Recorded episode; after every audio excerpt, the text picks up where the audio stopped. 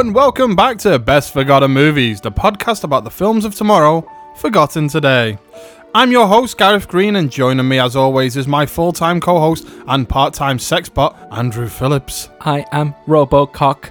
Would you like to play a game? No, I would not. And on this episode, we're reviewing a film chosen by you. Yes, you, the fans. That's right, we're reviewing the unfortunate mess that is Brad Bird's Tomorrowland. But first, roll the trailer.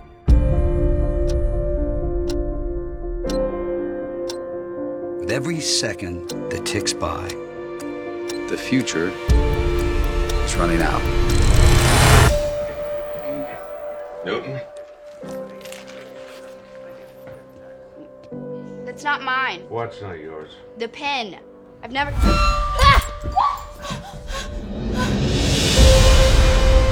What if there was a place, Dad, I just need you to look at this. Does it look weird?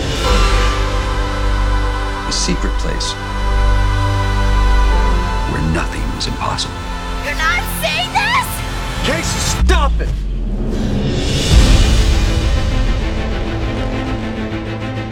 Go away! Did you see the dog? Cool. I want you to take me there. Take you where? Where'd you get this? Who are you, kid? What you saw was a place where the best and the brightest people in the world came together to actually change it. We've been looking for someone like you for a very long time. Why? Did something happen over there? Something bad? They followed you here? Who? Come on! Get in! How is this a good idea?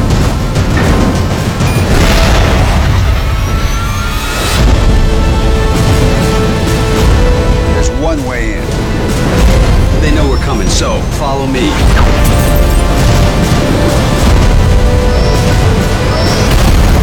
All the people, why me? He thinks you can fix the future.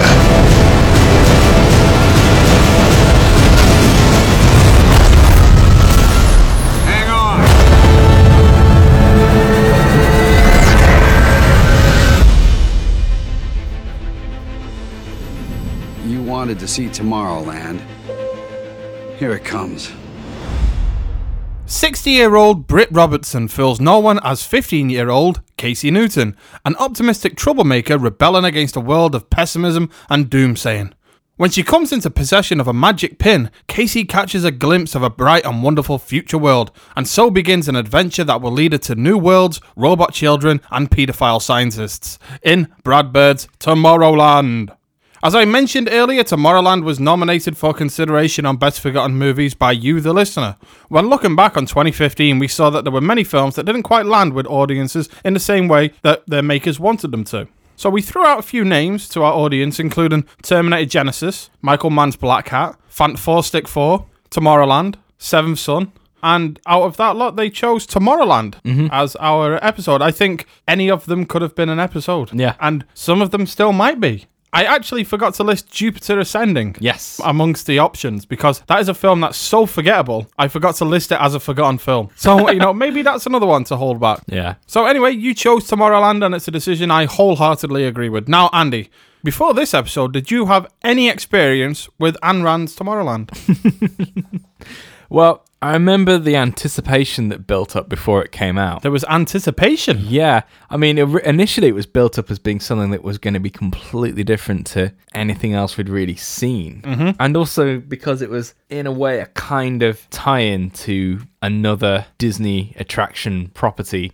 Because obviously we had Pirates of the Caribbean, Yes. The Haunted Mansion, of course. which didn't work at all, and there was talk of Jon Favreau doing a Magic Kingdom movie for a long, long time. Yes, it just didn't come to pass Yeah, for one yeah. reason or another. And I think Jungle Book has been an extension of that. There was a lot of talk of Brad Bird directing a film called, was it 1906? Yeah, it was an earthquake movie. Yeah. And it was going to be some kind of mystery playing out some murder mystery Yeah. during this earthquake. That never came to pass either. No. I think probably due to the failure of John Carter. Yes, and he said that nobody really wanted to see a film of that period as well. He had a hard time trying to get it off the ground with studios because he just thought audiences weren't interested in a film set in the early 1900s. But um, yeah, this property of Tomorrowland came up, and yeah, it was really billed as being a magical place in the sense of wonder and a really upbeat movie because we've not had too many of those recently. no. Beforehand, I think it was during the screening of Mad Max Fury Road that they had an IMAX preview.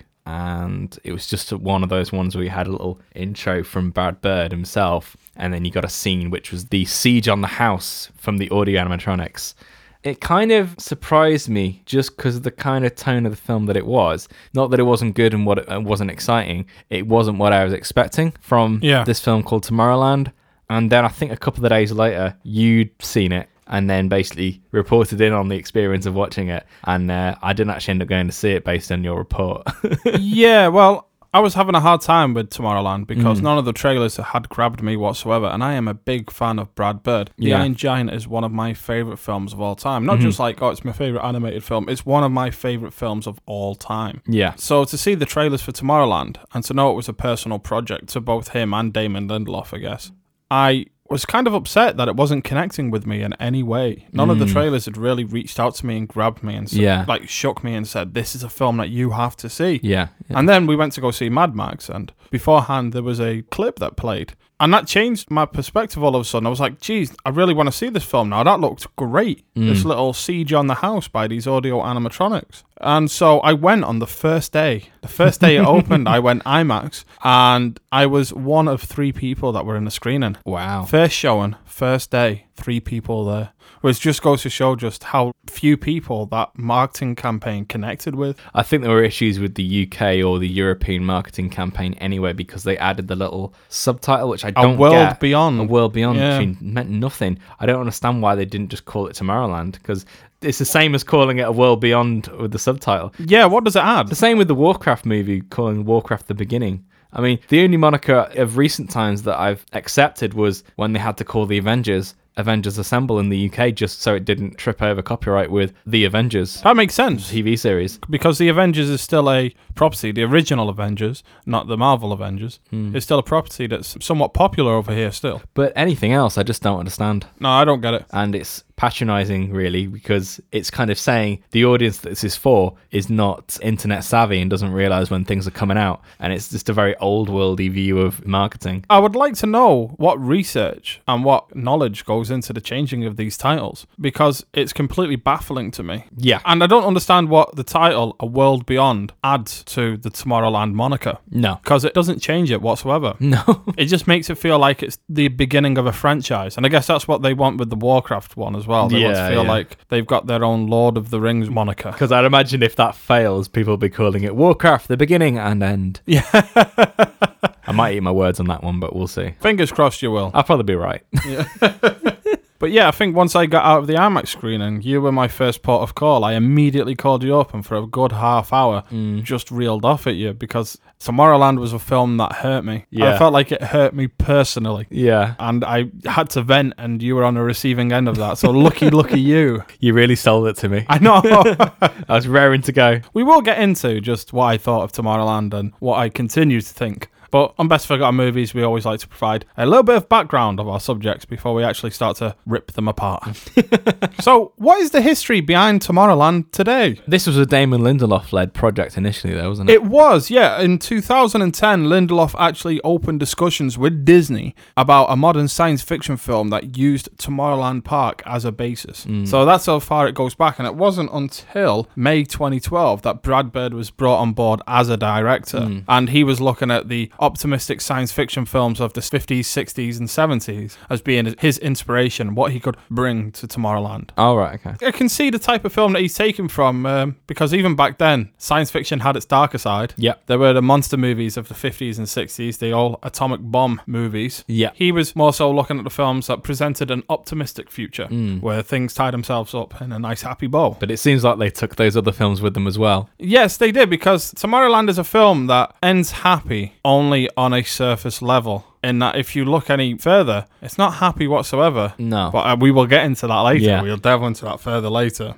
What's worth noting is that during the production, Brad Bird was asked to direct Star Wars Episode 7 while he was in pre production on Tomorrowland. And he does say, for a moment there, I thought it would work out to do Tomorrowland and go right onto Star Wars Episode 7, but there was no way to make the schedule work and give Tomorrowland the attention it deserved. So if he was put into a position where he had to choose either going on to do Star Wars Episode 7 mm-hmm. or Tomorrowland.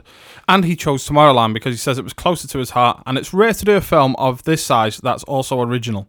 So those opportunities can't be missed either. Yeah. And I get that. I yeah, totally I understand that. at the time, yeah, because that was what everyone was hoping as well. Because films like this don't come along that often. And No. It's kind of a shame that we had two films in 2015 that were both very large scale original properties that both crashed and burned. And obviously, the other one I'm talking about is Jupiter Ascending. Of course, yeah. And uh, it's a real shame that the scope for more original property ever dwindles. So when a film like this fails, it hurts us all, really. Yeah. And I do think that the decision to make this film, both on part of Damon Lindelof and Brad Bird, it's an admirable decision. Yeah. I yeah. really appreciate that they went off to make an original property that, although it's based on the Tomorrowland brand and park, Mm. it's really not as well known that it's going to sell across the world as a brand. It's not like Transformers or Star Wars or anything like that. It's a theme park at Disney. Yeah. So it is an original property. Yeah. And so I do think that the decision to make this film is admirable. I think the message it has is odious,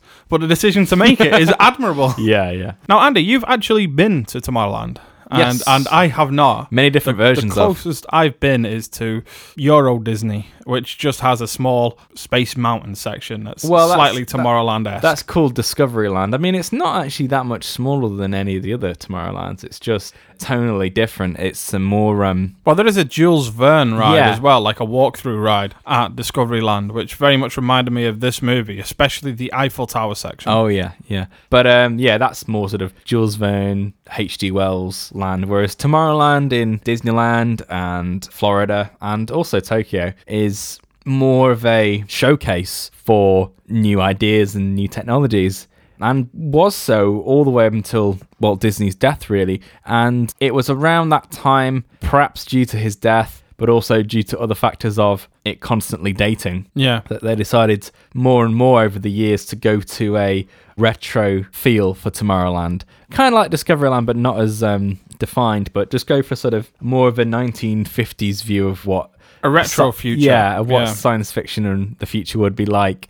They've sort of gone on that way ever since, but there are distinctive landmarks in all parks, uh, obviously, most notably the Space Mountain, which was built in the mid 70s it's kind of become less and less focused as time's gone on, especially with the um, intervention in actually all three lands of Pixar related properties creeping into Tomorrowland, especially things like there's two different Monsters Incorporated attractions in Tomorrowland, which I just don't understand why they're there. Not that I don't like the attraction, they're just in the wrong place. Yeah, the placement is baffling. Yeah. But I think what they're going for originally, and this is kind of definitely more in the, the Walt Disney era of when he was actually alive, is to really showcase and promote new technologies to the world. Mm-hmm. And that's what it originally was for.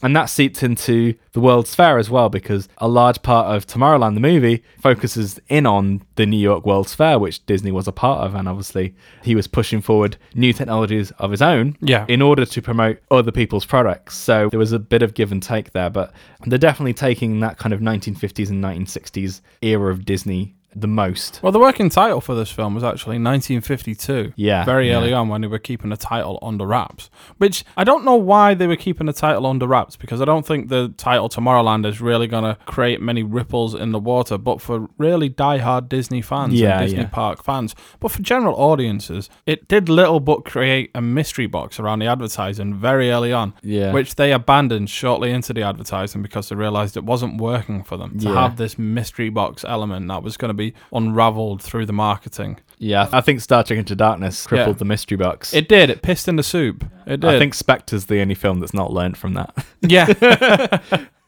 People will obviously point towards Star Wars The Force Awakens as being a mystery box driven marketing campaign, but I don't think it actually was. I No. think it was the right amount of story and the right amount held back for that marketing campaign. There was no reveals or anything that were kept back other than the big ones. Where was Luke Skywalker was the crux of the entire film. It wasn't a mystery box to be opened. Well, I think the thing with the mystery box, the mystery box always fails because most people know what's in the mystery box. That's where mystery box movies fail because, like, again, we knew that it was going to be Khan, and they kept saying, "No, it's not Khan," and then it was Khan. Yeah. And the same thing with Blofeld. We all knew it was going to be Blofeld, and they kept saying, "No, no, no, it's it's Franz Oberhauser." Oh, it's Blofeld. That's it. That mystery box just came down to yes or no. Whereas with Star Wars, there's an infinite amount of possibilities. Yeah. So it's not as locked off Yeah. in terms of their story choices because obviously with Spectre they kind of really hem themselves in by calling the movie Spectre. Yeah. In a way, they probably should have called it something else, but Mm-hmm. I think they were so riding on. Yeah, people are going to see it because it's called Spectre. Yeah. But everyone's expecting Blofeld, but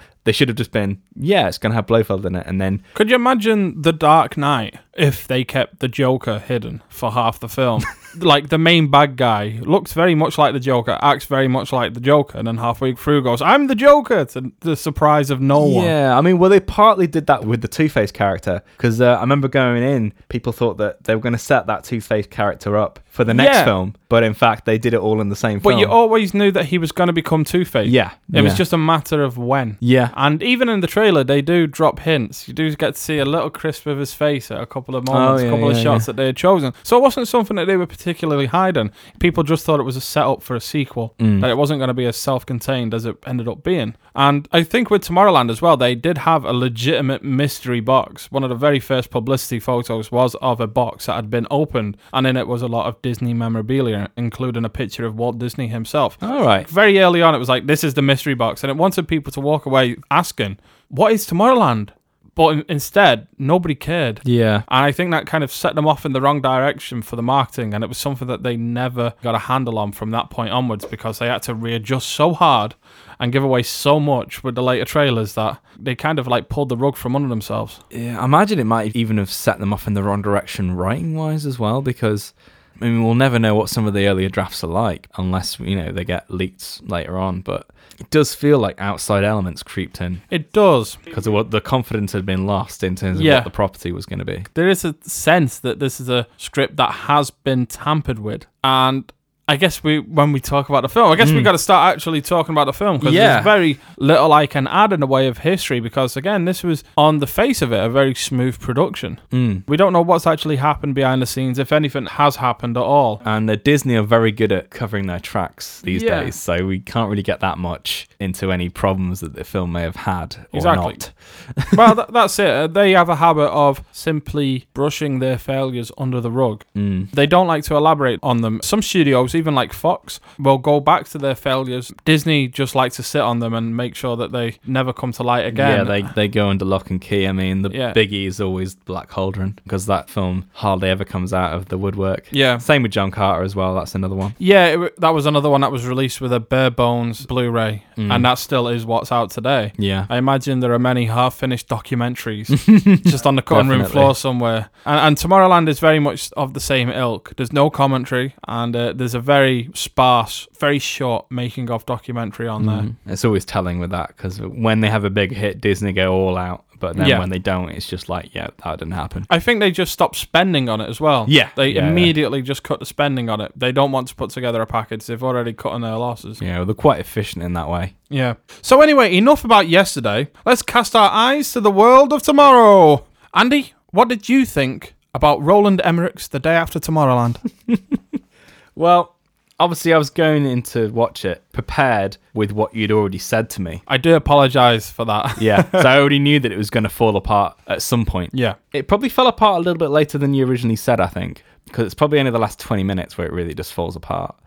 It was really frustrating experience because I was watching it, and obviously it's a two-hour movie, so I was a good chunk of the way through the movie going, "Oh, this is great. This is really, really good. Yeah. This is very different to anything else I've really seen." And then we got to Tomorrowland, and I could just tell something was wrong. like, Yeah. immediately as soon as we get into Tomorrowland, I mean, there was a couple of flaws here and there beforehand, but on the whole, it was winning me over with a lot of the elements. But then as soon as we got to Tomorrowland, I was like, oh no, this is what it's added up to. Yeah. And unfortunately, what it added up to is very by the numbers, what we've seen before many, many times over. And uh, really quite pessimistic as well, which really was really at odds with the rest of the film. That's it. The visuals themselves are so bright and colourful and lend you the belief that this is a hopeful film with a hopeful message, but it actually ends on a very pessimistic note with very little change. Yeah. But I had a very similar experience in that the film won me over. So I was going in there expecting something that was going to leave me probably negative. And mm. although that's come to pass, for two acts,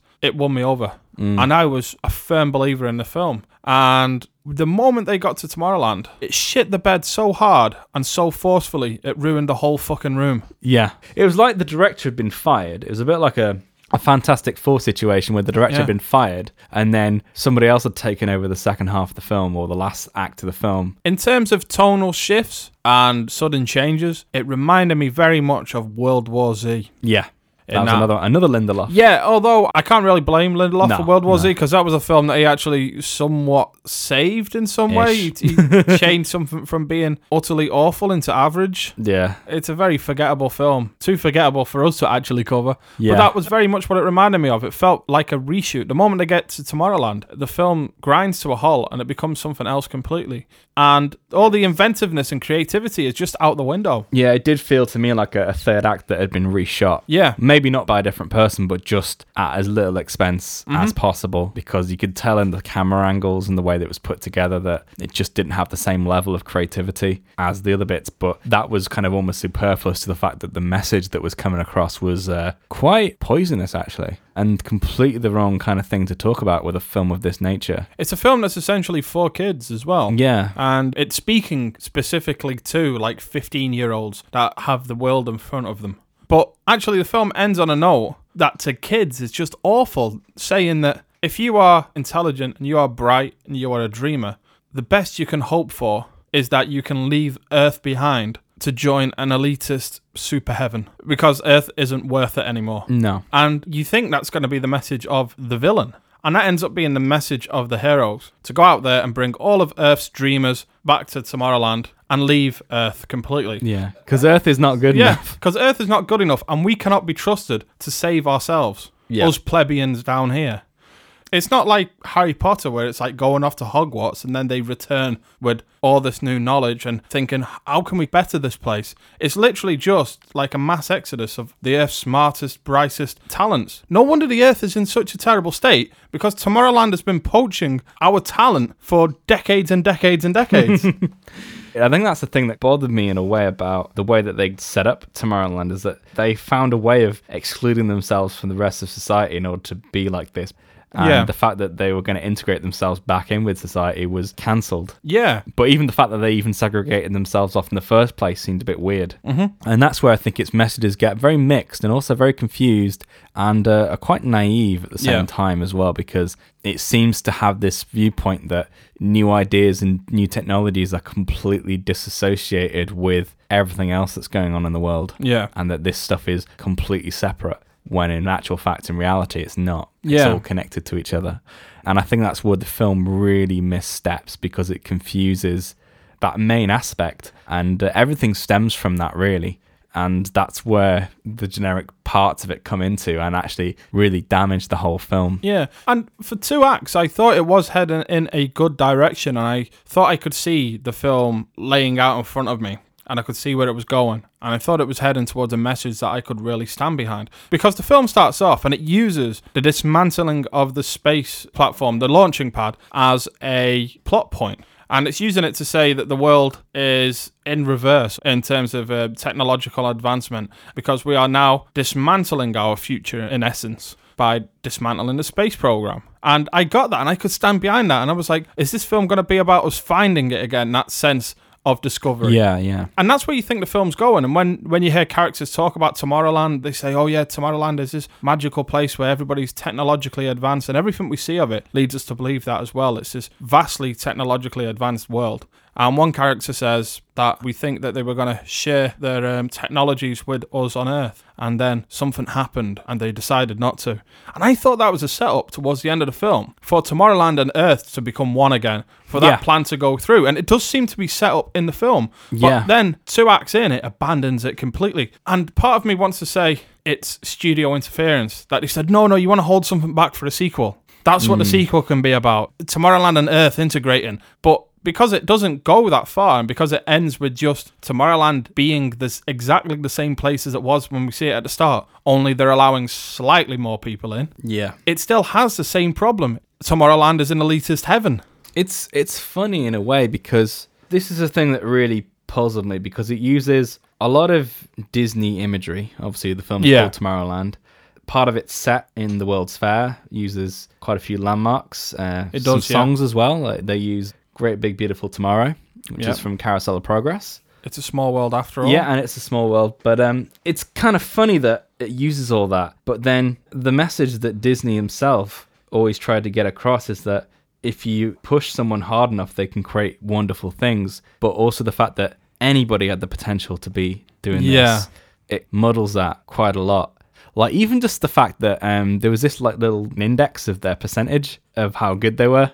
Like the Britt Robertson character was like Yeah. seventy three percent, and obviously they were joking that Frank was only forty one percent. Even though that is wrong, Yeah. because that's a nothing figure. Because Yeah. everyone has potential. It's like you got to tap into that potential and push someone hard enough. It's not about how you are now. It's about how you can be. And that Yeah. that message gets fumbled. And the other thing that really bothered me in the fact that it's a Disney film with all this Disney imagery and mentions all these other scientists and inventors and dreamers. There was no actual mention directly of Disney himself. No, they just bothered seem me. to skirt around Disney himself as a figure. I wonder if it's something that they thought might be too cute, but at the same time, it does feel like the elephant in the room now because they've refused to acknowledge Disney in any way, shape, or Yeah. form. But they will acknowledge all of these Disney products and Disney places and Yeah. Disney based things. Yeah, and my only thought for that was because they were making um, Saving Mr. Banks, and they didn't want to have a crossover. Step on the toes. yeah, Yeah. And that's the only thing I can really think of is the fact that Disney himself as a man isn't referenced at all Yeah. in the film.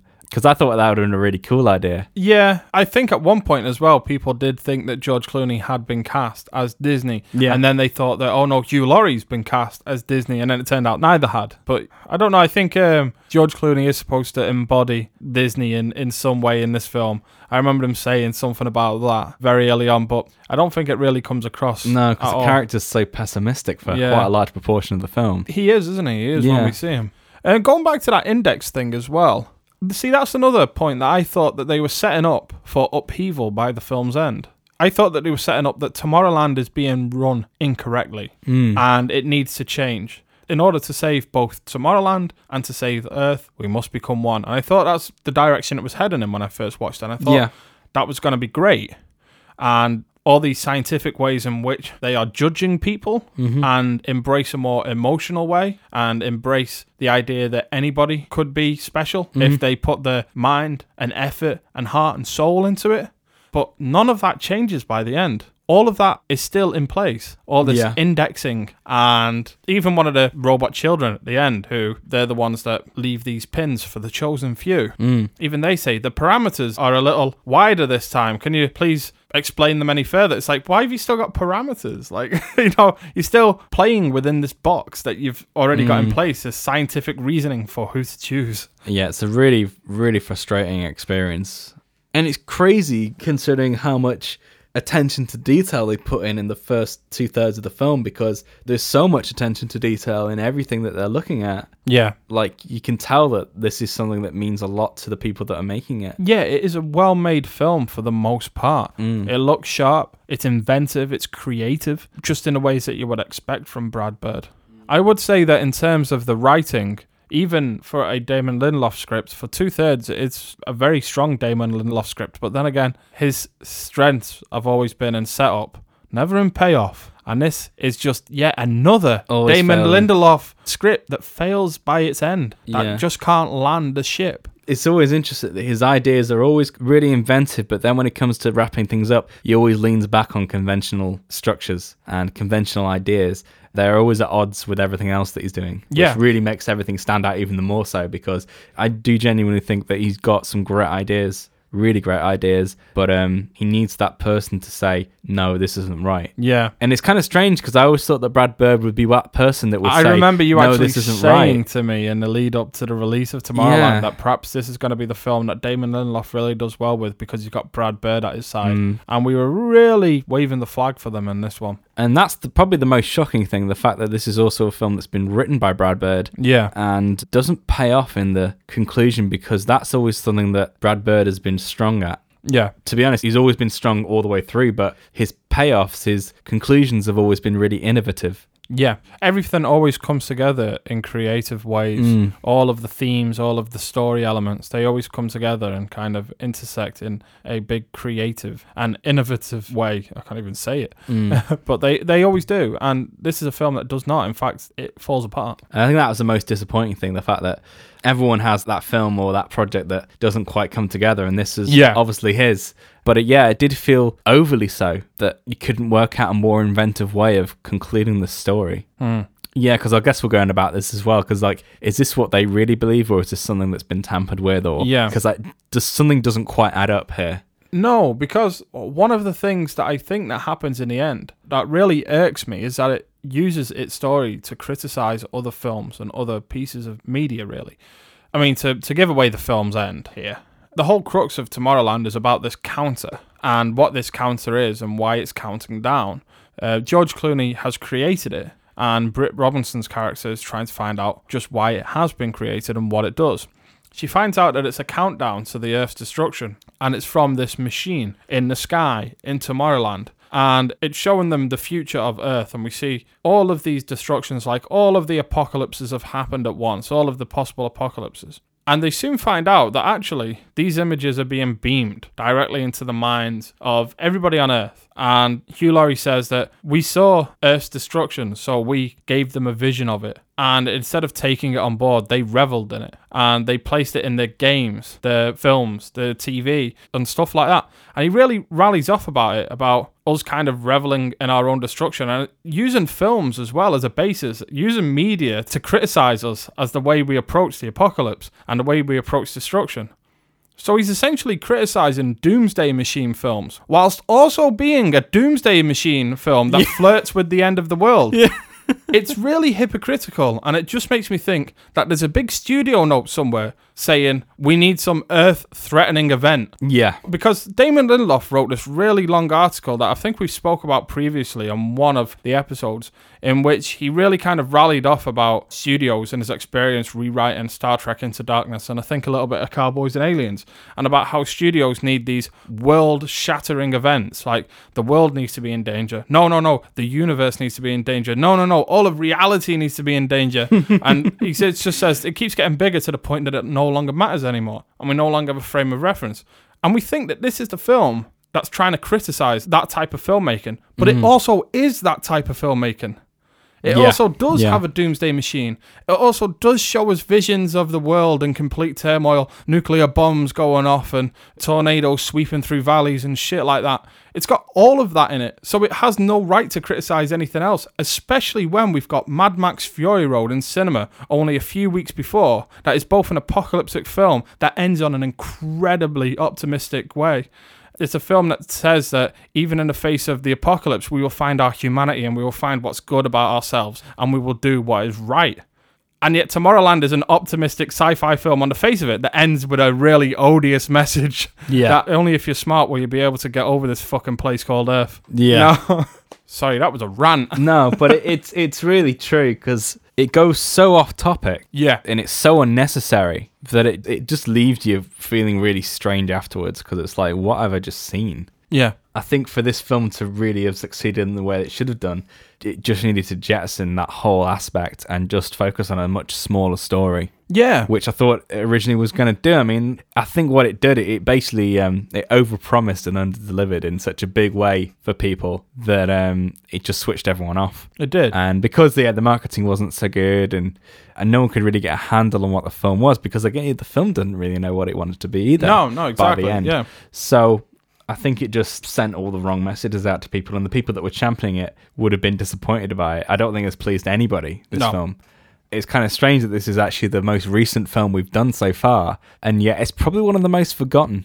Yeah, it is. It's kind of weird It really is. because no one really gave a damn about it when it came out in the end, and uh, it didn't win anyone over at the time anyway, so it really just got buried. Yeah, it did. And I think one of the things that they really dropped the ball on, even just to approach it as just an adventure movie, they really don't make the most of Tomorrowland. No. When we see Tomorrowland very early on and we see the visions of it and we see Frank's time as a child in Tomorrowland, I think you just said it promises a lot. And they do nothing with it. It's all show Yeah. and no substance. Like there's no connection because literally the idea of the when you see the Tomorrowland fully functioning, the way that it works is that it's a badge that lets you see it, but you're not integrated with it. It's like a, a big test reel Yeah. for what Tomorrowland could be, but we're never connected with it in any way. Mm-hmm. It's all show. Yeah. And they even like comment on it, the fact that that particular vision could have been a lie and Yeah. was just an advertisement. And that's exactly what it is. It's an advertisement for a film that we wanted to see Yeah, that's it, yeah. and that we never get to. And it's kind of like that thing where um, it's a bit like a waiting for Godot kind of situation where we we're, we're trying to get to Tomorrowland, but then we get to Tomorrowland, we're still not, Not at at Tomorrowland. Tomorrowland, yeah. Even by the film, we're never at Tomorrowland. So yeah, it's a really frustrating experience because you can see the potential. And um, this is the weird thing. I mean, there's a quote from Brad Bird from October of last year, so about a good six months after the film had been released Yeah. and, and underwhelmed. But um, he tried to rationalize it like this. So he said, People argue about whether we told the proper story or not. People ask, why did you spend so much time in a car when you could have been in Tomorrowland? But the movie was always intended to be a road movie, and its title seemed to suggest to some people that the whole movie was going to take place in Tomorrowland. We had a lot of ideas for Tomorrowland, but just running around Tomorrowland is not a movie. There has to be a conflict. It has to be somewhat interesting. We set to make out a fable or a fairy tale about what happened to the positive view of the future and how we can get back to it and pursue that idea. For better or worse, we did.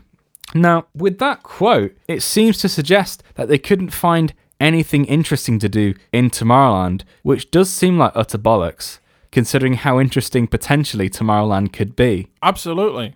Let's find out how people live in Tomorrowland. Let's see if there are any kind of like conflicts between different ways of thinking in Yeah, Tomorrowland. Let's get into that. Let's see who's on what side. Because you can still get into the cracks in the edifice, but actually in the place that we're actually meant to be talking about and going Yeah. to, not just see it as an advert and then see it completely destroyed or mm-hmm. completely run down. Because there's no middle ground between the two. It's like complete pristine advert style Tomorrowland, and then we're not going to show you Tomorrowland because it's all run down now. Yeah. So there's no balance. See, this is the thing with this film and Brad Bird is that Brad Bird is a director that I love. Normally, everything he has to say, I'm completely on board for.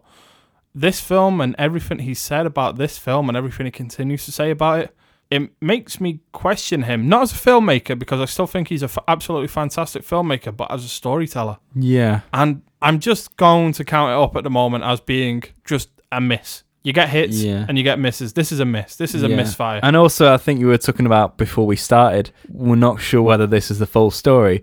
And also because Brad Bird is still attached to Disney and Pixar, Yeah. he doesn't really want to sour his relationship with Disney to the point where he can't work for them anymore. Of course. So I think he's going to, if there were any problems, he's going to keep quiet about them. yeah, of course he is. In fact, actually going back to it, I did have the funny feeling because I think I can recollect when I saw this IMAX preview.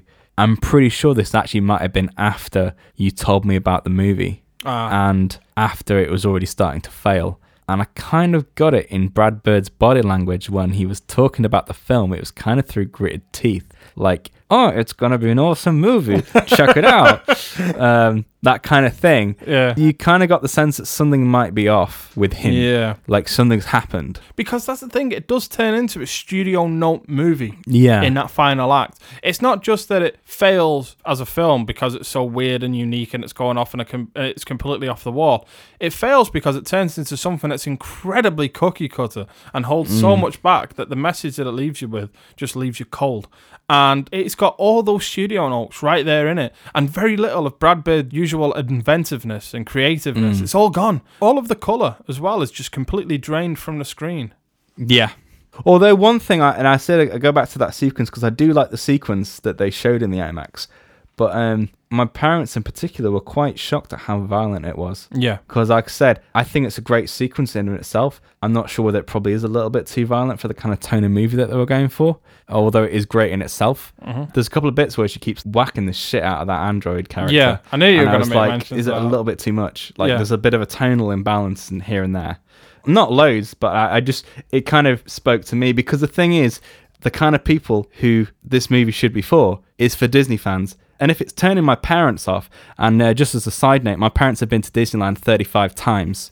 Oh, Um, if it's turning those kind of people off, then must be doing something wrong. Something's Yeah. gone wrong here because if you're appealing to people who like Disney World, they're not really going to like sequences like that. Yeah. And I think there's something else there where I feel they've gone a bit. Um, they're not making this film for who it's meant to be for. yeah, it was the sequence that really sold me on the film. Yeah. Completely, but I am not a big Disney fan in Yeah. terms of Disney theme parks or anything like that. And I think that's maybe part of the problem as well, not just of the message. I'm thinking now, maybe it was that it was made for the wrong demographic or the wrong kind of people Yeah. that wanted to go and see a movie like this. Again, we always keep going to that falling between two stools thing. Yeah. But maybe it ended up in that place as well. It was always going to be a tough gig to make a Tomorrowland movie as well because it was either going to be a film that could hit with people that are fans of the Disney park and the Disney brand, uh, which is something of a niche audience as well. And for everybody else, it would be the hard sell. Mm. And it was because for everybody else, Tomorrowland is just a new property. Mm. And I, I guess that's why it has elements like that. But I do like that sequence. I do understand where you're coming from. It is somewhat violent for what it is. But I, I like the inventiveness of it. Oh, And yeah, the yeah, idea yeah. that there's just kind of, this is a house just laced with inventions. And round every corner, there's a new booby trap. And this is how George Clooney's been living for the past, like, God knows how many years, just preparing his house for this Yeah. what they called audio Audio- animatronics. audio animatronics, yeah. coming for him. I love that idea. And at least it does deal with them and their demise in a playful way. Like Yeah. especially when they used the portal thing as well to disappear one of them. I mean, this is for me anyway, because like robots freak me out anyway. yeah. So it was kind of overly freaky for me anyway. Where do you think that stems from, Andy? In fact, it's probably actually animatronics in general anyway, because that's where I think that there is that big elephant in the room with Disney not being there because they they're probably the biggest element in the whole film. Yeah. The audio animatronics. I don't know why they called them audio animatronics in a way because it's they're trying to pass it off as if it's somebody else's gig and they've been there a long time beforehand. But Yeah. audio animatronics is Disney's gig. Mm-hmm. That's their thing. That's what they invented as a studio. It seemed rather odd that you would get an audio animatronic at the World's Fair when that is actually the first real showcase of audio animatronics to the public Yeah. as an actual thing, apart from the Enchanted Tiki Room, which came out the year before. But 1964 was when automatronic figures were launched. There was a, a showcase called Great Moments with Mr. Lincoln, and everyone was just wowed by it because uh, no one had ever seen anything like that before. And also the Carousel of Progress, which basically did the same thing, where it was a 25 minute play based around the American family progressing throughout the 20th century. It seemed odd to me as well that setting a sequence at the World's Fair, they actually focused on the attraction that was the least innovative of all of the attractions that Disney created for the World's Fair, which was a small world, which was actually created as a last minute addition. They actually made that ride in about eight months All right. from start to finish. It was like a very, very small time scale, and they were working on some of these other ones for about two years beforehand. Hmm. But it seemed kind of odd in a way that that that particular attraction, which was the one that wasn't as innovative as the other three, there were Yeah. four attractions that they built for the fair, and the other three were much more innovative than that one. And it seemed weird that they concentrated on that one, Yeah. and also because thematically it had the least to do with the rest of the film. Yeah, I think it's them once more not making the most of what they have. Yeah. And the element that they do have. Because those audio animatronics, anyway, completely disappear once they get to Tomorrowland. Yeah, like that's why it feels like again like a, a third act reshoot because there's no connection between Yeah. the action that takes place on Earth. They are actually added quite late into the film. I think they're a half hour in when we are introduced to the audio animatronics, and Yeah. then they're out of the film by another half hour later. And there's no line to explain why that is so. I mean, I would imagine in my own head that because the people in Tomorrowland don't want to set foot on Earth at all, Mm. like it almost disgusts them that they would just have these little mechanical minions to do their bidding. Yeah. But there's not even any line that explains Nope, this. I'm not just I'm just hypothesizing here. Yeah. There's no connective tissue between that section of the film and the rest of the film. Yeah. To be honest, you could probably divide the film into three sections that not really that related to each other. Like you've got the whole Frank story at the start, which is all the World's Fair stuff. Yeah. And then you've got Casey's story, which feels tonally different to that. And then you've got the whole third act, which Yeah. is different again. They never really all quite meet up together. No, they don't quite marry together. Mm. And I do want to mention something about Frank's story as well that set off alarm bells with me very early on when I was watching it in terms of it perhaps having a wrong message. And that was very early on, we get a flashback from Frank, and it goes back to when he was a kid. And there's this kid that looks a little bit like George Clooney. yeah, actually. it does actually look a lot like George Clooney. I didn't know if there was some digital tinkering going on, but I thought, wow, that kid is well cast because he does look like a young George Clooney. and we see Frank as a kid, and he's created this jetpack, and he wants to show it to Hugh Laurie's character Nix at the World Fair, and he does, but the jetpack doesn't work. And the character Frank makes this comment about how it would make people dream if they saw somebody flying in a jetpack, and that's why it's been made. And Nix says, "Well, when it works, come back." So off he goes, and um, he meets Athena, this little girl who is later revealed to be a robot, and she gives him a pin and virtually tells him to follow her. So he does, and he eventually ends up at Tomorrowland. We realise now that people were being interviewed there at the World's Fair and being poached to be taken to Tomorrowland, and that's what was actually happening. Hmm. And the world's best scientists were being taken away, and Frank's been chosen by Athena against Nix's will. And once he gets there, he breaks his jetpack even further. And I thought that was going to be the moment where suddenly he realizes just what was wrong with his jetpack all along and fix it himself and overcome the obstacle that hmm. was set in front of him through his own willpower. And instead, a random robot out of nowhere just appears and fixes it for him, gives it him back, and then he flies away in his jetpack. yeah. That's it. It kind of undercuts everything. Hmm. I don't know if to just say that, oh, well, Frank just deserves to be there because he's just a dreamer. It doesn't matter that he can't create because, look, he can dream. But actually, he's a really accomplished scientist and a really accomplished person. Yeah, because it contradicts that later when you Yeah. see how many things he has made in the meantime. Yeah, and all of them work perfectly. But yeah, that the, the message gets quite cloudy there because yeah, it was somebody else fixing it for him. Yeah, a, a robot, something that had been created by somebody else, Yeah. fixed the thing that he had created for him. And then gave him the thumbs up. Yeah, rather, exactly. Rather, rather patronizingly. Yeah. And I thought that was going to be a moment where suddenly he flies in front of Nix, lands, and goes, wow, look, I've fixed it. Instead, it kind of comes across as a bit of a lie. yeah, and you get the next character just rolling his eyes, really, don't you? And then that's Yeah, I find their whole relationship somewhat underdeveloped as well because when we are introduced to Nix later on, he's not aged a day. And he mentions that he's still drinking the shakes in the morning that hmm. stop him from aging because in Tomorrowland, nobody ages. And I thought we were going to set up some weird father and son dynamic between them. Hmm. Like, Nix was the hard to please surrogate father for Frank. But they completely leave that hanging. And it would have been interesting to see when George Clooney comes back to Tomorrowland and he's this 50 year old man and he still has this father son relationship with somebody that looks very much his same age, you know, but he's still trying to please him in some way. Hmm. And that would be his arc. Yeah, I mean, we'll probably go on to when we talk about the casting in a minute, but I do have problems with that next character anyway.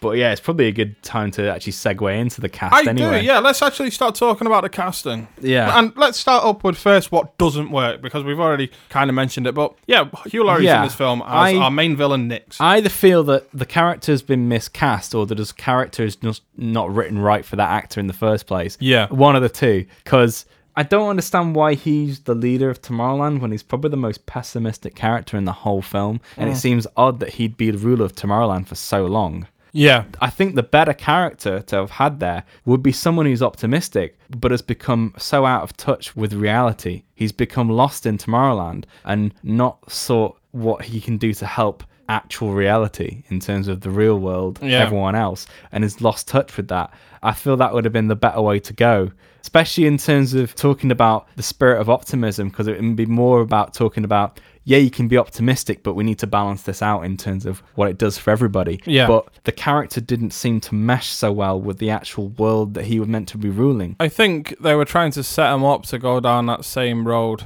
Well, him really embodying what's wrong with films today and stuff like that. With what's wrong with people is that we are doomsayers and we are too pessimistic. And now this wonderful place is being ruled by a doomsayer, but it doesn't make sense for him to be. And uh, the thing is, we never also got the sense that he was particularly inventive himself, No, which seemed to be a problem.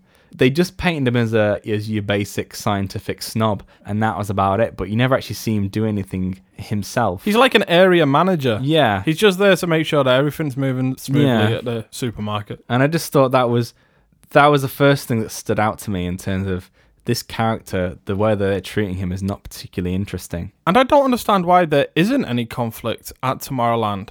Because Tomorrowland, when we first get there, when we first see it, I immediately thought, geez, what horrible thing has happened here? We find out that no horrible thing has actually happened. It's just the way it's run now. Mm. And we find out that there's nobody really challenging him No. on, on, on the way that he's running the place and how Mm. he's turned it into this really dull looking, sparsely populated ghost town. Mm. Why is nobody challenging him on that? Because that's how I would set up this film. I hate to be the person sat there saying, "Oh, I could do this better," but I felt like it was setting it up as a place that's in turmoil itself, Mm. and you don't get that really. I think the better way to go would be to have set it in Tomorrowland and then see the cracks in the edifice. Yeah, and then work out how we can fix this because that's one of the other things we can fix this but really it should have been about fixing tomorrowland and getting it connected back with the real world Yeah. and helping the real world but yeah it, it went so off topic you did. but i think i don't think these characters particularly helped either but like i said we were talking about hugh laurie Yeah, and um I really like Hugh Laurie. love him. It's kind of funny though, because like to the Americans, the way that Hugh Laurie acts is so at odds with how the British people know him traditionally. Because traditionally, Hugh Laurie is the classic buffoon. Yeah. he is the best buffoon out there. He's up there with Rowan Atkinson. Yeah. and well, Stephen Fry. How is it that these smart people make the best buffoons? Honestly, smart people love to act dumb, Yeah. and they do it the best. yeah, he's that kind of character. But then obviously because he did House for so long and became really famous in America for doing that, that they kind of see him as this kind of grumpy character. Yeah, And um, And Nix plays very much into that. He's Yeah. virtually just House with a British accent and no wit. yeah, I mean, he's much straighter even than House yeah. and much grumpier. Yeah, it doesn't. It just seems to really backfire because I don't think that should have been the character that was there. That character could have been played by anybody. Yeah. It doesn't take advantage of anything that Hugh Laurie has to offer. In fact, the only line that Hugh Laurie gets to inject with any of well His his, traditional- usual yeah his Yeah. traditional characteristics is uh, his final line in which he just utters the word bollocks. Yeah, And I was like, oh, why isn't he like that all the way through? yeah.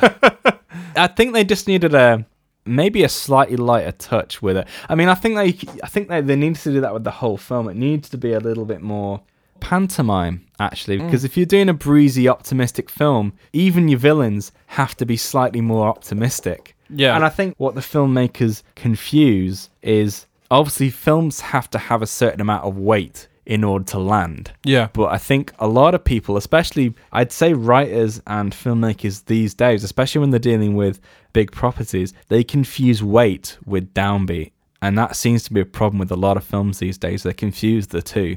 They don't really get that you can have something that's weighty that's not downbeat. It mm-hmm. just has to have substance.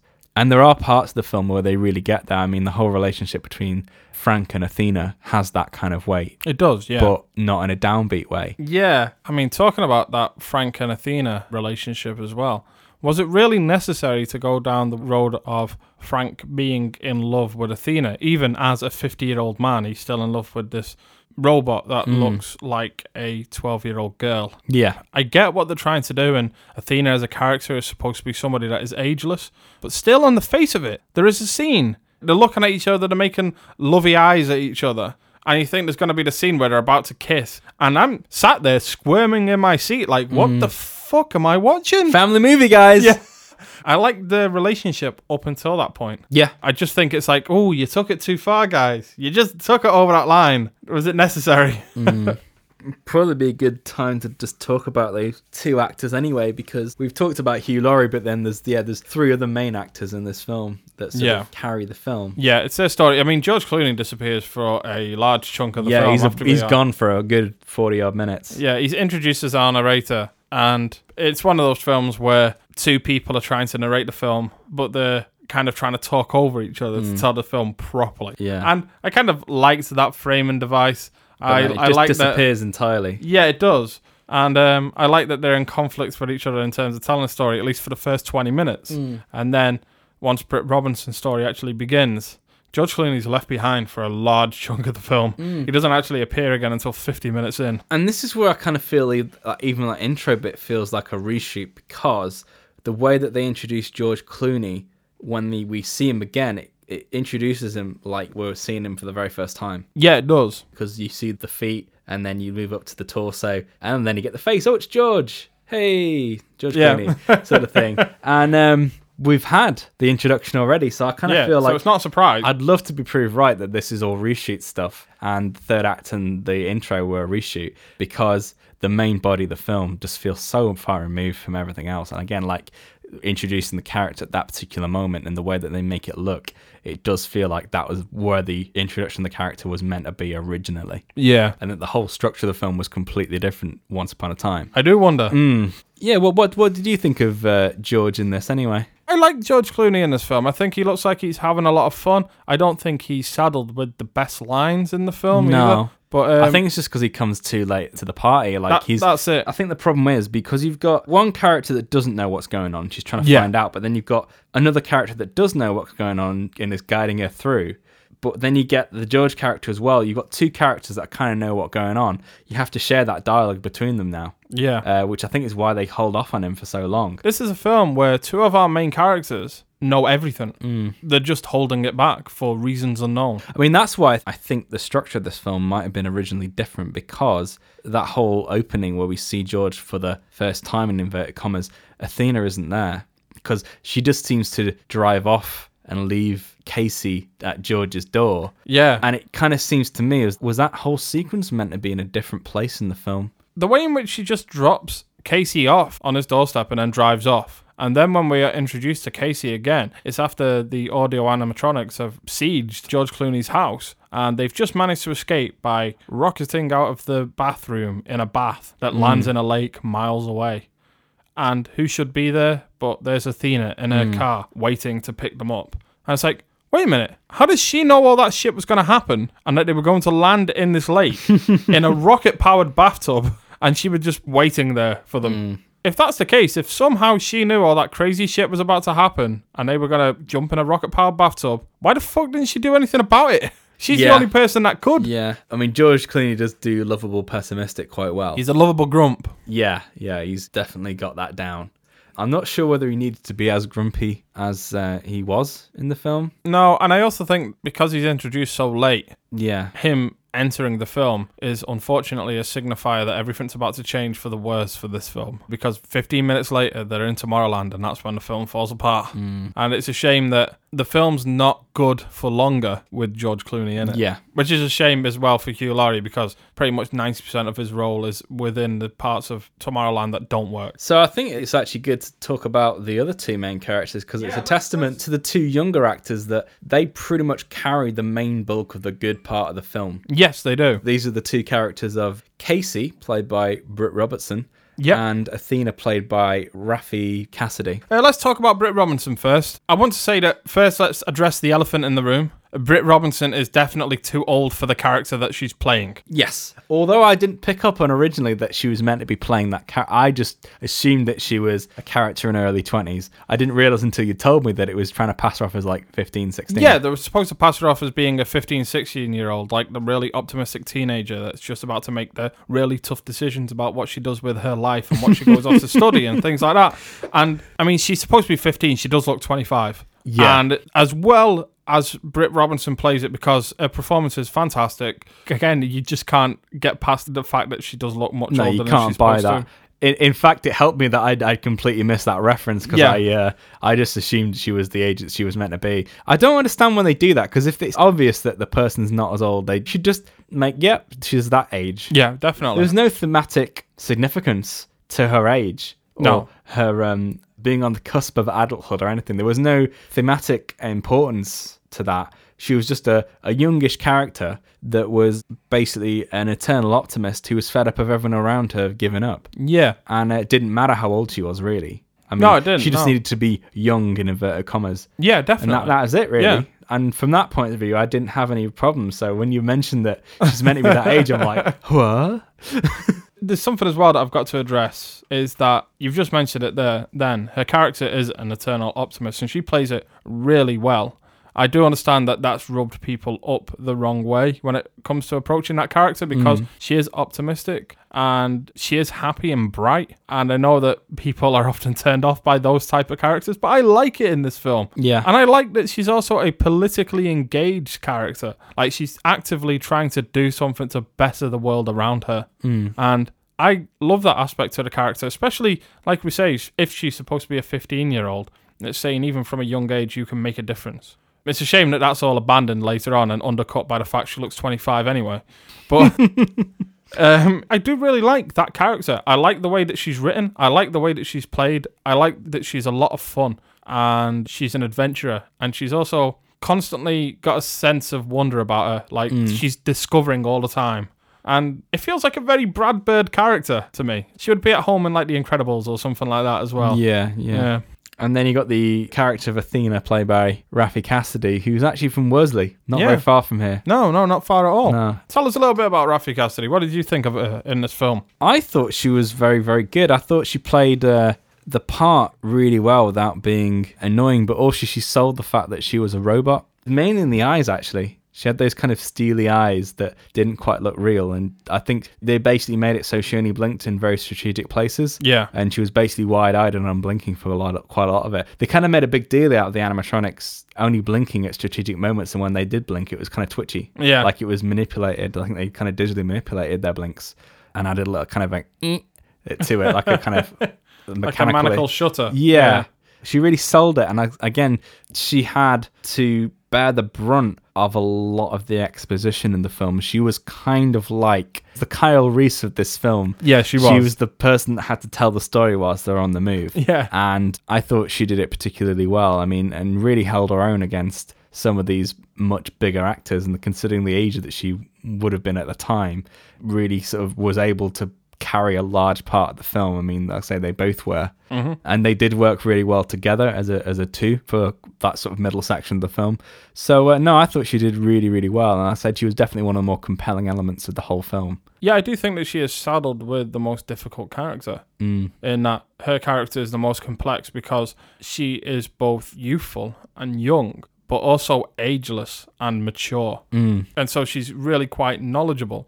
But at the same time, you've got these cheeky moments where she pretends to shut down just so she can get a couple of hours rest and not answer any more questions and things like that, which are really childish and fun. Mm. It's tough to play because as like a little kid, she's got so much to do and so much to say and so much to deliver. And at the same time, she's supposed to be this action heroine as well. It's the toughest gig in the entire film, and for the most part, she does nail it. She Yeah, does really and she's playing it. a robot as, as Uh, well. yeah, and she's playing a robot. So- So, it is really, really tough. But I say, all in all, it's a, quite a strong cast that just in some places was utilized really well, but in other places just wasn't utilized well at all. I mean, we've got to mention as well, this is a film with a really strong couple of female roles at its centre. Yeah, in fact, I think that's probably why that end bit bothered you. Because it did feel like a studio note. Because the film almost passes the Bechdel test until that last moment.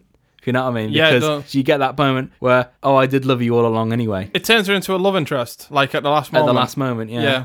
Yeah, the film kind of undoes that in Yeah. the last moments. It's really unnecessary. Yeah. That's it. It's just really And that's why I say it just feels like that whole last part of the film doesn't feel like it's them. And it does come just before the worst moment, which is just about exploding the giant doomsday machine in the sky. Which Yeah. that's how Transformers ends. Although That's we do every- get our oh bollocks moment in the middle. That's true. that, so That's true. Yeah. Slightly, slightly better than that. We've talked about the cast now. And Yeah. it, it is a half decent cast, and not everybody is dealt with in the way that they should be dealt with or given the material that they truly deserve. But let's talk about something that I personally found really uplifting and something that mm. I've got a lot of enjoyment out of, even beyond the film. And that's the score by Michael Giacchino. Mm-hmm. I loved it. Yeah. I loved it. Really strong themes. Brad Bird always excels really when it comes to scores. He always makes films that really complement Michael Giacchino's music really well, or vice versa. Yeah, I think that's just what I say where, where the partnership goes really well hand in hand. Because I do remember when they were working on Ratatouille, there's a nice little documentary on the Blu-ray about doing the music that was shot by Michael Giacchino's son. Yeah, it's kind of interesting because they go through a cue in Ratatouille where he didn't get it right. They got the wrong tone for the sequence. It's actually the sequence where Remy is uh has got the will of Linguini's mother who's died Oh. uh, leaving the restaurant to Linguini, and um, Skinner is chasing after him, and they did it too light originally. It was it was too breezy. He completely missed the the urgency of saving this letter because everything was riding on it. They recorded it completely with the orchestra and looked at it and went, "Nah, this is not right." This is like a really important moment in the film. We've got to redo this. And they went back and re totally rewrote the whole scene, the whole sequence to what it is now. That just shows like that they weren't afraid at saying, right, this needs to be better. This is not quite right. So yeah, that's what I say. In terms of the music in this and in The Incredibles and all that kind of stuff, that it always lands. It just lands. Did he Yeah. do um, Mission Impossible? He did do Mission Yeah, Impossible. He so they- actually did um, the J.J. Abrams Mission Impossible 3 Yeah, because obviously he was a, a Lost guy. He wrote most of the music for He did. For Um, he wrote pretty much all of the music. I'm sure he had some underlings writing some Yeah. extra themes and stuff like But, that. um, but his name's on all of the CDs. Yeah, so bar one film, he's written music for all Brad Bird's projects, and Yeah, obviously the Iron Giant, Michael Kamen. Michael Kamen, who may have written more had he had he lived longer, but Ah, um, alas. even so, a good partnership anyway. Yeah. And I would say that The Incredibles is actually probably my favorite Michael Giacchino score, and it's also the best John Barry score that's not written by John Barry. Yeah, definitely. But yeah, I really enjoyed the music for this. Got a lot of enjoyment outside of the film from the music. yeah, He's had a good year for terrible films, Michael Giacchino, because he did Jupiter Ascending, and that's a great score. yeah, Uh, he did Jurassic World, which isn't my favorite Michael Giacchino score, but I still quite enjoyed it. And Tomorrowland. Well, maybe one of them's not a flop, but two massive flops and one. skyrocketed film. Yeah. but yeah, he's done really good with really bad material. Yeah. I mean, with all the positives of the film, because I like, I love the attention to detail that they put into the World's Fair sequence. In fact, the building that they create for the inventors seminar, the inventors competition, looks very, very similar to the building that they had for the Magic Skyway, which was one of the four Disney attractions that they built for the fair. Yeah. And the building that they made look, I'm not sure how much of it was real or not, but they made it look very, very similar to the one that they would have had for the Ford Magic Skyway.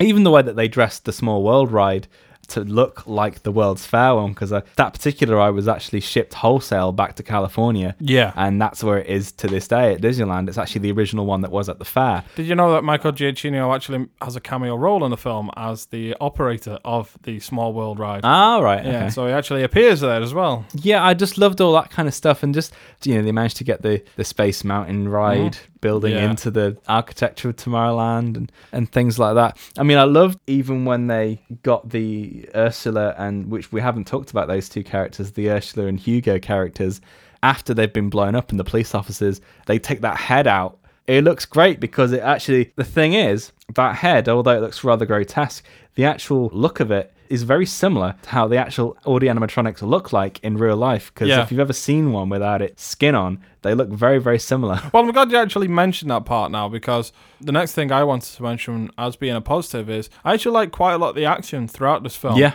Brad yeah. Bird's always been good with inventive action. There's nothing really truly inventive in the Tomorrowland sequence at the end of the film, but there's a great jetpack sequence that Mm-hmm. the film opens with. That's very inventive. There's a great reveal of Tomorrowland as he falls through the clouds from one cloud bank to another, and you just get this brief moment where he sees Tomorrowland in all its glory. Mm. That gave me chills when I first watched it.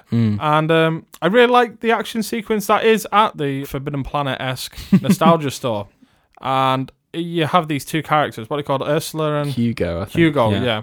Played by Kathryn Hahn and Keegan Michael Key. Mm. And I really like this sequence. There's a great action sequence that follows as they're chasing her about the shop with these very elaborate 50s sci fi guns that light up in really colourful ways and stuff. I was like, that, no, that's where the film is at its best for me. In those little moments, stuff like that where Brad Bird's at his most playful. Yeah. And there's this great moment where Athena uses a time bomb. It creates a sphere where time is brought to a halt within it. Yeah. But Casey's got her arm stuck within the sphere. Mm. It's like, I really like all that stuff. I thought it was really Yeah. quite inventive, even though those characters do feel a little bit out of place. Yeah, I mean, I think they just need to be more central to the story. Really, they just crop up in that one Yeah, scene. they do. and then they're gone and done with. Really, It's a cameo role for both of them, Yeah. really. Because they're- really well played and they are really entertaining as characters. You just want to see more of them or Yeah, involve them in some other way. Yeah, Why couldn't they be the ones that also lay siege to Frank's house later on? I don't know. I mean, obviously they're there to kind of reveal that these Yeah. are animatronics and stuff like that. Because there's the bit where Athena pulls her head off, Yeah. and uh, the it's, and the guy pretty spectacular in the way that it's dealt with. and the guy, you know, the, everyone it self destructs and everything like that. So you get the introduction of that idea. And I love in that scene as well that they're essentially using our own nostalgia against us. Yeah, Um, which, to be honest, the entirety of Hollywood at the moment is using our nostalgia against us, considering the films that they're releasing. Yeah, I think that's why. Yeah, I mean that's another thing. I think that's why the film fails so hard that it, it just becomes so conventional at the end. And, Yeah. and again, it's very hypocritical. It's very much in the same way that Jurassic World failed, in that it becomes the very thing that it's criticizing. Mm. And if that's your message, you've got to know better. And that's why it feels very much like a studio noted film. Mm. Okay, so I think we're wrapping up our thoughts on Tomorrowland. I mean, is there any final things that you want to add? Things that we've missed throughout this entire episode? I think there's only one of the main things to really talk about is the fact that this is a film that does have a lot of ideas. Because it's got so many ideas to play with, not all of them really are developed at all, and some of them are just sort Yeah. of touched upon. There's one main one where it talks about the creators of Tomorrowland, which it really just nods its hat to rather than and really explores in any meaningful way. Is when they get to the Eiffel Tower and you get into the little museum section where you've got the statues of these industrialists and inventors. Uh, you've got was it Eiffel, Edison, Yeah, um, Tesla. and Tesla. Yeah, And you've got these four people, and um, there's a little story that George Clooney's character Frank tells about how they came to discover this dimension that Tomorrowland's set in, and also the fact that these inventors didn't get along too well, or two of them didn't. and Yeah, I was Edison just like, and Tesla, who Yeah. famously didn't get along. and I was just thinking, like, considering all the other characters that are in Tomorrowland leave such long lifespans without altering at all, why couldn't the film deal with the actual creators of Tomorrowland? Because I know there's actually a deleted scene that's set in between the small world boat ride and him going on the the actual dimension transport, uh, the young Frank, where it actually explains the whole backstory to Tomorrowland, where it's just completely cut out of the film, which would explain quite a lot. Is that the one that's actually made by Pixar? Yeah, yeah, and uh, yeah, it's a little film that uh, literally explains the whole story behind the creation of Tomorrowland. Yeah. And uh, I just thought, why miss up on such a huge opportunity to have these four figureheads as characters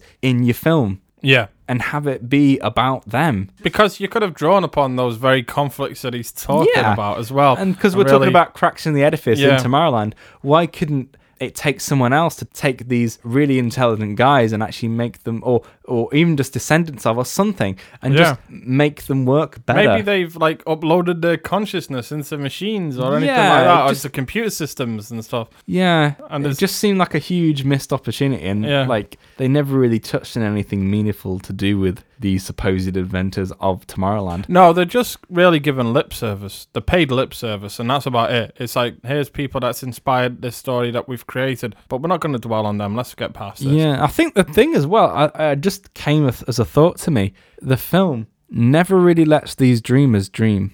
No, you're right. We never really get to see Casey dream No, either. We never see what her aspirations are. We know that she is very much emotionally involved in NASA and a fan of it because her father used to be an engineer for hmm. NASA. But she doesn't have any dreams herself to go to space, be an astronaut. yeah, like what's her special skill I mean, she's an optimist, but she's never really shown as being a dreamer. Or a doer? Or a doer, yeah. Well, she is a doer in that she does go out there and she is proactive in terms of she goes out on her own to find out where Tomorrowland is, but she never actually um, creates anything to help it along, really, or Yeah. anything like that. And it's kind It of ironic. just plays in the wheelhouses of others. Yeah, and it's kind of ironic that the it's only really the pessimistic character of Frank that's been the one that's been building loads of stuff, Yeah. but for other purposes, not for positive purposes. What happens if she actually created something that gave her a glimpse of Tomorrowland? Like she created something that could harness the pin's ability, that could make her interact with Tomorrowland in some way. Yeah. You know, just something like that just shows that she's smarter than. I think that's what I think most people were annoyed about the fact that this is a film that had so many possibilities and they kind of stuck with some of the more conventional ones. Yeah, they did. and um, yeah, it's just a real missed opportunity of a film because, like I said, films like this only come round every once in a blue moon, and the fact that they bungled it is a real, real shame because of Yeah, it it means that yeah, because it means that films like this get made less and less. Yeah. In a way, I feel there's actually more responsibility on filmmakers to make films like this than people who are making franchise films. Because if a franchise film fails, they can always make another one. they'll move on mu- to the next. Yeah. Whereas if you're making an original film, a big high concept original film like this, it has to be solid. Yeah. Because if it's not, then that's it. Yeah, because so many other original films in the making fall to the wayside then in favor of other brand names or franchise films. Um, just going back to the Eiffel Tower for a moment, this is um the only last thing that I really wanted to mention was that I didn't think it made sense for the Eiffel Tower to be built with an EMP No. pulse emitter. When the rocket takes off into the sky, this EMP knocks out everybody's phones and all of the electrics for this, what looks like like 20 mile radius or more. Like the whole of Paris, basically. Pretty much, yeah. Yeah. Doesn't make sense that they would have done that or made it to do that, considering that when they built the Eiffel Tower, there was no such thing as mobile phones or recording devices to record it going up into the sky. I mean, not in the same way there is now. Yeah, because if they were recording the devices, they would be mechanical. Yeah, mechanical, yeah, so it doesn't make sense. elec- yeah, I don't know. But the other thing I was confused by, why was the rocket there in the first place? Because I thought that's what they used to get to the dimension in the first place. So oh why was Oh, Gosh, it still there? I have no idea. I was really confused by that whole part of the the film because I It really does unravel once you actually start to look into it, doesn't it? Yeah, It does I- I- unravel in a big way. Even the bits I really enjoyed. I think sometimes if a film's good all the way through, sometimes you can forgive some of its inconsistencies. Whereas it, if it does fail, you can kind of see how it unravels more. Yeah. the seams show more, don't they? Yeah, exactly. So we've talked about retro future worlds. Now it's time for us to begin to discuss why Tomorrowland has been forgotten today. But in order to do so, we must ask, was this film a hit with the critics? Did audiences hand over their hard-earned cash? It's time for us to take a look at the stats and facts. And first up, I have the critics' response, with our Rotten Tomato reading of 49%. And that's after 239 reviews, 118 of them fresh, and 121 rotten, and an average score of 5.9 out of 10, which I would say is remarkably high for this film, considering how it ends for me. I think a lot of these critics are just like rating it just based on its skin level optimism and brightness and hmm. whatnot. In a rare case, I'd say the forty-nine percent is probably more accurate than the average rating. Yeah. Because I'd say yeah, five out of ten would be fine. I mean, I can see that. I can see objectively how someone can rate it more so along the 5 out of 10 mark, considering that it is strong for two acts and it is a lot of fun for two acts, and it is only in the final third that it all really falls apart in a big way and it, you really start to pick at the film. But for me, it's that third act hurts so much and harms the film so deeply that it colours the rest of the film just entirely different. And for me, it's more of a four or even below, but only because it's so good at other times. Yeah. Because at the end of the day, is it's a well-made film. It It is. is. You can't really fault it technically. No, no, I can't. Um, again, it's in that script, and again, we don't know whether this is a film that has been tampered with. We'll probably not know for quite some time whether Yeah. it has been tampered with because Disney are like that. They are very secretive Yeah. about any problems that they have. And I don't think Brad Bird is one to throw anybody under the bus anyway. No, no, he's got too much integrity to do Yes. that. I think. Yeah, I think so. Anyway, um, as to our actual reviews, I've chosen I chose the Empire review from Olly Richards, which he awarded the film four out of five stars, and he says it's effortful in the most positive sense of the word. Bird and Lindelof have thrown everything they have at this film, and aside from a pause for breath at the end, they've made something funny, surprising, and packed full of wonder. I mean, I would agree with him for at least two thirds of the film. Yeah. But definitely not for the last act. And positive is not a word I would use to describe how this film ends. Yeah, it's a bit like that Martin McFly moment at the end of the Back to the Future, where that's the 1980s view of what success means. Yeah. That seems to be the filmmaker's view of what the happy ending is. Yeah. Which unfortunately doesn't really align with most people because it's basically saying only good people can go to Tomorrowland. Yeah. Only the people we choose Yeah. can live with us in our elitist world. Yeah, it's that old saying, pull the ladder up, Jack, and sod the rest. Yeah, exactly. It's such an English term. Yeah. It's such an English phrase. Unfortunately, we could not get a review from Roger Ebert due to his untimely demise. So I've instead turned to Devin Faraci of Birth Movies Death, and he offers a scathingly negative review. And he says in his final paragraph, I like what Bird is saying in Tomorrowland. I just don't like the fact that he has two hours of shaggy, pointless, and often boring film hung on this point he's making. Yes, we could use some more positivity. Yes, we should be galvanizing the youth for the future, not making them fear it. But we should also be making movies with strong stories and structures that work. And we should be cognizant of the political messaging of a movie where the super secret technological wonderland must stay hidden forever from plebs like us, unworthy of its rewards, which is exactly what I've been talking about throughout this entire episode. I also think it's a great review. Everybody should go read it. It's at birthmoviesdeath.com. But yeah, it accurately sums up pretty much everything that's wrong with the film. Hmm. And my last point I have is that this film has an IMDb score of 6.5 out of 10. Curiously, it's not rated by that many people, really. Not for a film of this scale, really. So it wasn't seen by that many people. I think that is actually reflected in the numbers. So it's over to you for the actual box office numbers on Tomorrowland today. Okay, and down to the, the hard cash numbers. Those hard, cold numbers. Yeah. We've uh, got a budget of Yep. $190 million. So, like I said, this is a quite critical, really, because we're talking about a original event movie that cost a lot of money to make. Yeah. Because $190 million is not a small amount of change. No, it isn't. So, in terms of total lifetime grosses, domestically it made just under $93.5 million, which accounted to 44.7 of its whole gross.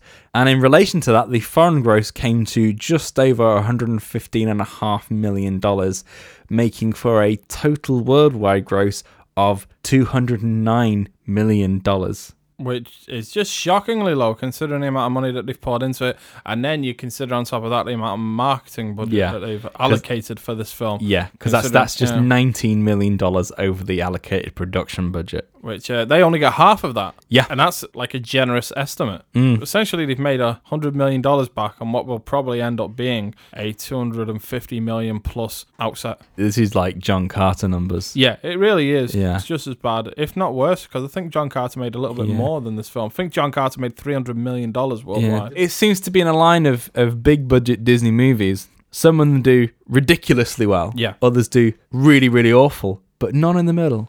No, there's no middle ground with these There's no films. middle In fact, no. I would say there's one film that actually did hit a middle ground, and um, it was the reason we haven't got a sequel isn't because of that film. It's because of this film, Tomorrowland, and that's the Tron Legacy sequel. Mm. Yes, That was a film that truly hit the middle ground. It made 400 million dollars based on I think again 190 million or something Mm. like that. It started making money back. Then Tomorrowland came out. It was such a massive bomb, so big in fact they had to take the budget from the Tron Legacy sequel Yeah, just to cover themselves. just to cover themselves. yeah. Wow. When you have to sort of take a whole movie out of production to Yep. cover another film. and that was due to go into production by now. It should have already Yeah. been in production now. Yeah. Wow. But um, yeah, its opening weekend it made uh, thirty-three million dollars, which is uh, yeah, really quite low. Really low. It had quite a wide release. It was uh, almost four thousand theaters. That's got to be up there for one of the lowest opening grosses for a film that's opened the widest. And also, this film was in release for over 17 weeks, so it made only $209 million based on 17 weeks worth of earnings.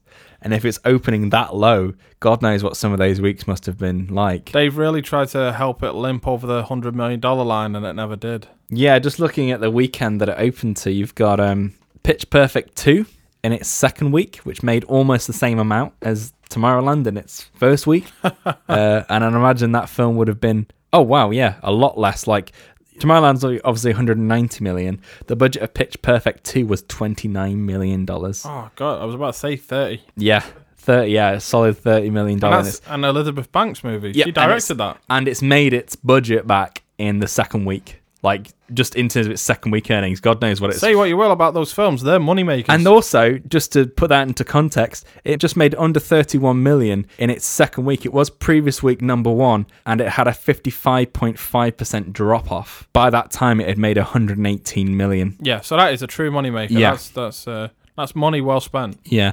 Uh, and then at number three, we've got Mad Max Fury Road, which was also in its second week. Yeah, because I remember Pitch Perfect beat it on its opening weekend. Yeah, because that made it. That would have made uh, 88 million dollars by the uh, second Yeah, week. but it's an R-rated film Yep, anyway, yeah. so that makes sense. The uh, the only other new film opening that week was the remake of Poltergeist, Oh. which is a, a massive pile of poo, uh, and that was at number four. We've got Avengers: Age of Ultron in its third week. No lasting impression from that film whatsoever. No, I no. enjoyed it. It was fun, but I don't feel anything towards it now. It's so much lesser than the Avengers. We've got uh, Hot Pursuit at number six. That was supposed to be a big bomb, I think. yeah, uh, Far from the Madding Crowd at number seven, My wife went to go see that and said it was very enjoyable. and uh, Furious Seven at number The eight. classic Furious 7, the new Citizen Kane of cinema. yeah. now in its eighth week. It's weird we mentioned that because Charlize Theron from Fury Road is actually being touted as the main villain for Fast and Furious 8. So, Fast and Furiosa. Yeah, with nine and ten to follow. They're just making one more trilogy, guys. Just Uh, one only more- one more. Only one more trilogy of films. No, it's only one more quadrilogy. We're just making one more 10 part series, guys. And then we have the classic, the sublime, the wonderful Paul Blart, Mall Cop 2 at number 9. Poor Blot, more Blot. Yeah. yeah, I mean, it definitely wasn't the easiest week for it to come out on because it's an oversaturated market. Yeah, even if that film would have been at its best, even if Tomorrowland would have been at its best, it still wouldn't have done well within that week. Mm. So now that we've talked about the stats and facts, the only thing left for me to do is to actually ask the two questions I ask at the end of every Best Forgotten Movies episode. And first up, are you any closer to understanding why Tomorrowland has been forgotten, Andy? Yeah, because at the end of the day, and I think I pretty much mentioned this at the start of the episode, it's a film that really fails hard to deliver on its promise. Yes. It was going to be a tough sell anyway, but because it didn't deliver really at all on what it was meant to be doing, yeah. yeah, it falls down really hard because of that. And uh, the people let the studio know about this. Yeah. basically, they they uh, they responded with their wallets or lack of them. yeah, exactly. It was a tough sell to begin with, going out to a niche audience that was poorly marketed and eventually left a sour taste in the mouth. Mm. So I don't think it was ever going to do well. And the film that they ended up delivering, because of its message and because of the way that it ends, I do think people are smart enough to pick on the fact that the film doesn't end with a a message of positivity, even though its visuals are bright and shiny. I think it left a lot of people walking away thinking there was something cold about the film. It hmm. wasn't one that people walked away and told others that they had to see it. And because Tomorrowland itself was so boring and so cold hmm. and so poorly realized once they actually got there and once the film arrived on its doorstep, that was the whole crux of the film. That was the one thing that really had to stand above everything else, and it didn't stand at all. No, And people didn't stand for that. No, So that's why Tomorrowland failed, and that's why it's been forgotten, and it deserves to be forgotten. Mm. And hopefully, it's a film that I will only think about every now and again, and just as an oddity in Brad Bird's otherwise excellent career. yeah, yeah. And finally, is Tomorrowland one of the best of the forgotten movies, or should it remain best forgotten? You kind of just answered I've that. in just answered that question. I have just answered that question. I mean, so I have nothing more to add. It's definitely best forgotten. It should remain best forgotten. And yeah, that's all I have to say about it, really. Yeah, uh, I'm gonna have to agree with you, and it's a real shame because there are some really, really good bits in it, but Yeah. unfortunately, it doesn't add up to anything, and uh, it really fails so hard in that last act that all the other threads unwind as well. So Yeah. it just becomes a bit of a, a nothingness. And it's a real shame because I did like a lot of the elements of the film, and it starts off so well and sustains it for such a long time that when it falls down, it just falls flat on its face. Yeah. And because of that, it does have the tendency to make you feel a bit angry about the direction that they've gone in because it's so at odds and also just so hypocritical. Yeah. Whilst I'm always open to non franchise films that are original and have new ideas and new ways of thinking of things and also new ways of tone Yeah. as well because that, that's the other thing that this film almost promised was it was going to be a different tone to a lot of other films. Unfortunately, it just got lazy and, and just Fell into the fell same into traps. the same traps of any other big blockbuster film that has to go through these hoops. Ended Yeah. up just jumping through hoops in the end. It did, yeah. Ended up just ticking boxes on a studio notepad. Yeah, when it could have been a grand experiment. Yeah.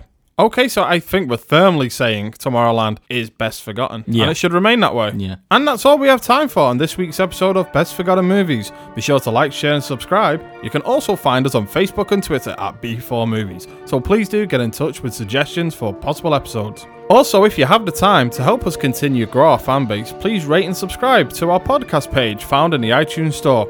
Join us next time as we take on The League of Extraordinary Gentlemen, a production so volatile it forced both its lead actor and director into early retirement. But until then, it's bye from myself and farewell and adieu from Andrew.